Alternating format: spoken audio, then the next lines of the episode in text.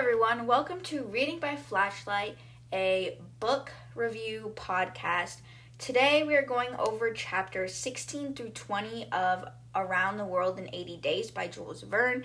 If you have found this series to be interesting so far, I would encourage you to go check out my two other series where I have 20,000 Leagues Under the Sea, which is also written by Jules Verne, and Daughter of the Deep, which was written by Rick Riordan not too long ago and is based off of 20,000 Leagues Under the Sea.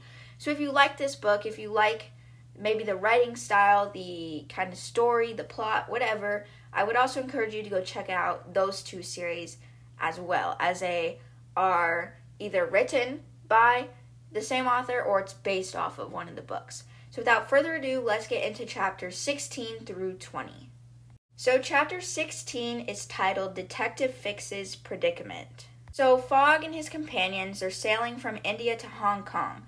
And during the trip, which normally takes around 10 to 12 days, Aouda related the story of her life, and Passepartout told her about his master's 20,000 bet, pound bet. So they were exchanging their stories. So Fogg himself had spent long hours with this woman, but rarely spoke to her. And Fix was spending much of his time hidden in his cabin because he's following them. He's secretly following them. He, they don't know he's on board.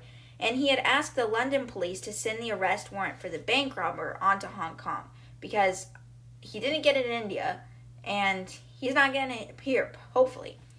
So he's like, that was the last English ruled place that Fogg would visit before traveling to China, Japan, and America. And so once he left English soil, the robber might escape him for good. So Fix is thinking, and he approaches his servant, Passepartout, on deck, and he acts surprised, like he said, Oh, what are you doing here? I didn't know you were coming here. And so Passepartout said, I should ask you the same question. I thought we left you at Bombay. Are you going around the world too? And so Detective Fix, who's in this disguise, his character, he's like, No, I'm be staying at Hong Kong for a while. Tell me, how's Mr. Fogg?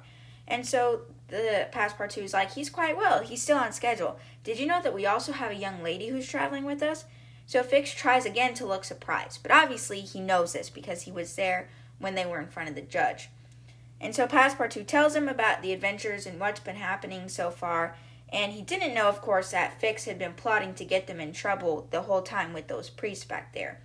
And so the detective says, Are you taking the young, young lady to Europe? He says, No, we're going to leave her with her cousin in Hong Kong. So Fix saved his other questions for later because he's like, If I'm asking too many questions now, I'm going to look very suspicious. And chapter 17 is titled A Trip from Singapore to Hong Kong.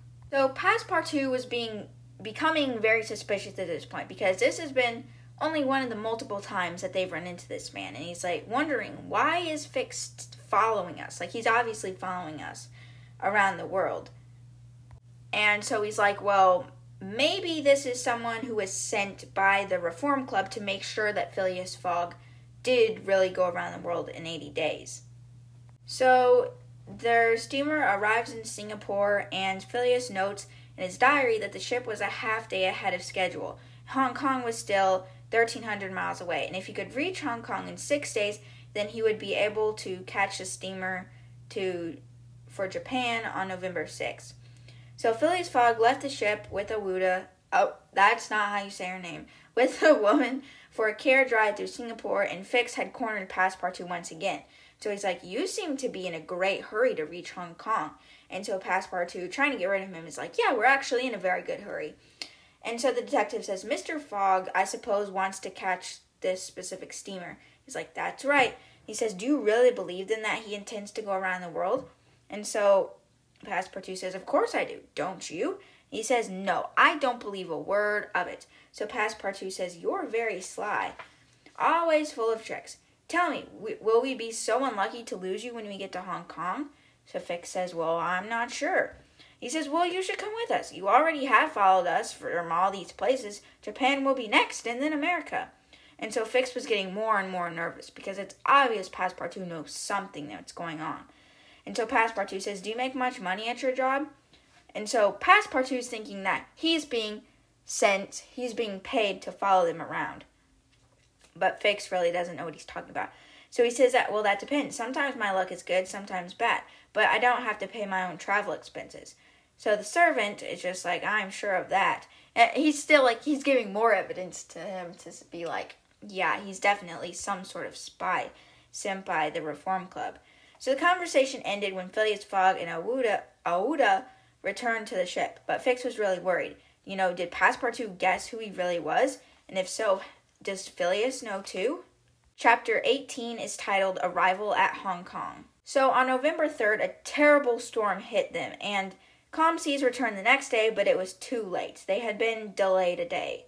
And the boat that they were supposed to get onto next, one of its boilers had to be fixed. So that was another delay. So they were very worried at this point. They were like, that's multiple days in delay. And they're afraid that the next possible time would be a week for the next available steamer. So they stood. Mr. Fogg was 24 hours behind schedule at this point, but he's like, well, the time can probably be made up later. So, with 16 hours to spend in Hong Kong, Fogg left Passepartout with Aouda and set out to search for the young woman's cousin. So he learned, however, that this cousin had moved from Hong Kong to Europe, so there was no choice but to take her with them on the rest of the journey around the world. But the young woman was in fact delighted by this turn of events because it says, quote, she had fallen in love with Phileas Fogg, but he hasn't. It doesn't say that. But on to chapter 19. Detective Fix gets Passepartout into a fix. So Passepartout's talking to Mr. Fix and he says, Have you decided to travel us with to America? Because in last chapter he had made that offer. So the detective is saying, Yes, I think I'm going to. And so Passepartout is saying, Good. I didn't think you could bear to be apart from us. Ha ha ha ha. Let's get cabins together on this. So they announce that the boiler has been fixed and they can move on. So Passepartout's like, This is great news. We're to get to leave soon. I need to go tell this to Fogg. But Fix invited him to go to a tavern. So Passepartout hung out with him a little bit and then he's like, I gotta go. I gotta go tell Phileas Fogg that we can leave now.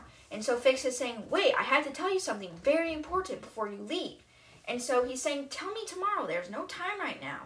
And he's saying, Well, what I have to tell you concerns Mr. Fogg. So Passepartout sits down and he's like, and then Fogg says, You have guessed who I am? And so Passepartout says, Of course. And they're both thinking of two separate things. And he says, Then I'll tell you everything. And so Passepartout says, I already know everything, but let me tell you that those gentlemen have gone to a lot of trouble and expense for nothing. And Fix says, For nothing, a very large sum of money is involved. And so Passepartout says, Yeah, 20,000 pounds. And Fix said, No, it's 55,000 pounds. And Passepartout is like, What? Has Mr. Fogg really dared to bet 55,000 pounds? If so, that's all the more reason we have to hurry and tell him we have to change in the timetables. Well, Fix is like, wait, help me. If I succeed, I'll get 2,000 pounds as a reward. I'll give you 500 pounds. And he says, help you? And he says, yes, I have to keep Phileas Fogg in Hong Kong for a few days. So is like, do you not know what you're asking, Mr. Fix? It's not enough for you to follow my master and question his honesty. These gentlemen you work for also want to stop him from making his trip around the world. What a shameless plot. And you think of yourself as a gentleman?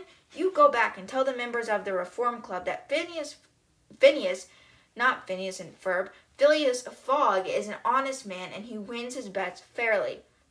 So Fix is confused at this point because Passepartout is accusing him as being a member of the Reform Club who's trying to stop uh, Phileas Fogg for pa- for making the bet for going across the world in 80 days. So Fix is like, Who do you think I am? And so Passepartout says, Listen, I discovered that you were hired by the members of the Reform Club to stop me and Phileas Fogg from completing his journey, but I didn't tell this to my master because I didn't want to hurt him. And so Fix says, Mr. Passepartout, I am not a spy from the Reform Club. I'm a police detective. Here's my badge to prove it. And he says, Well, what do you want from me? And he says, I'll tell you. Mr. Fogg bet that he could travel around the world in 80 days was just a trick to keep you and the Reform Club members from discovering what he really had to leave London in a hurry. And so Passepartout was like, Well, what would that reason be? And Fix says, Because on September 28th, a man robbed the Bank of England of 55,000 pounds. Someone saw him and described him to the police. The robber can be none other than Phileas Fogg. So Passepartout is saying, That's nonsense. My master is an honest man. And Fix says, Well, how can you be sure? The very day you came to work for him, he made a wager and left the country without even taking time to pack suitcases. He also took along a large roll of banknotes. So Passepartout thinks about this. Indeed, he hardly knew Phileas Fogg when the trip began, but he had seen Mr. Fogg help, like the beggar at the London railroad station. He gave the elephant back to the man, and he risking he was risking his fortune and really his life to stop and rescue Aouda. So Fix is like, listen, I have to delay Phileas in Hong Kong until the arrest warrant arrives. If you help me do this, I'll share with you my 2,000 pound reward for catching the robber. And so Passepartout is screaming, Never! Besides, my master is not a robber. So Fix says, You refuse to help me? He says, Yes, I do refuse. So Fix says, Very well, let's forget the whole thing. Yeah, sure. And then Passepartout gets sleepy and just leans back in the chair, and Fix slips this drugged pipe between his lips, and now the servant is sinking into this drugged sleep, and Fix is chuckling to himself, and he's like, Good, now Mr. Fogg will not learn that the Carnatic is sailing tonight. Who allowed this man to be on the police force? That's ridiculous. The last chapter we'll go over, chapter 20, is titled Fix Comes Face to Face with Fogg. So Phileas Fogg and Aouda shopped and dined in Hong Kong.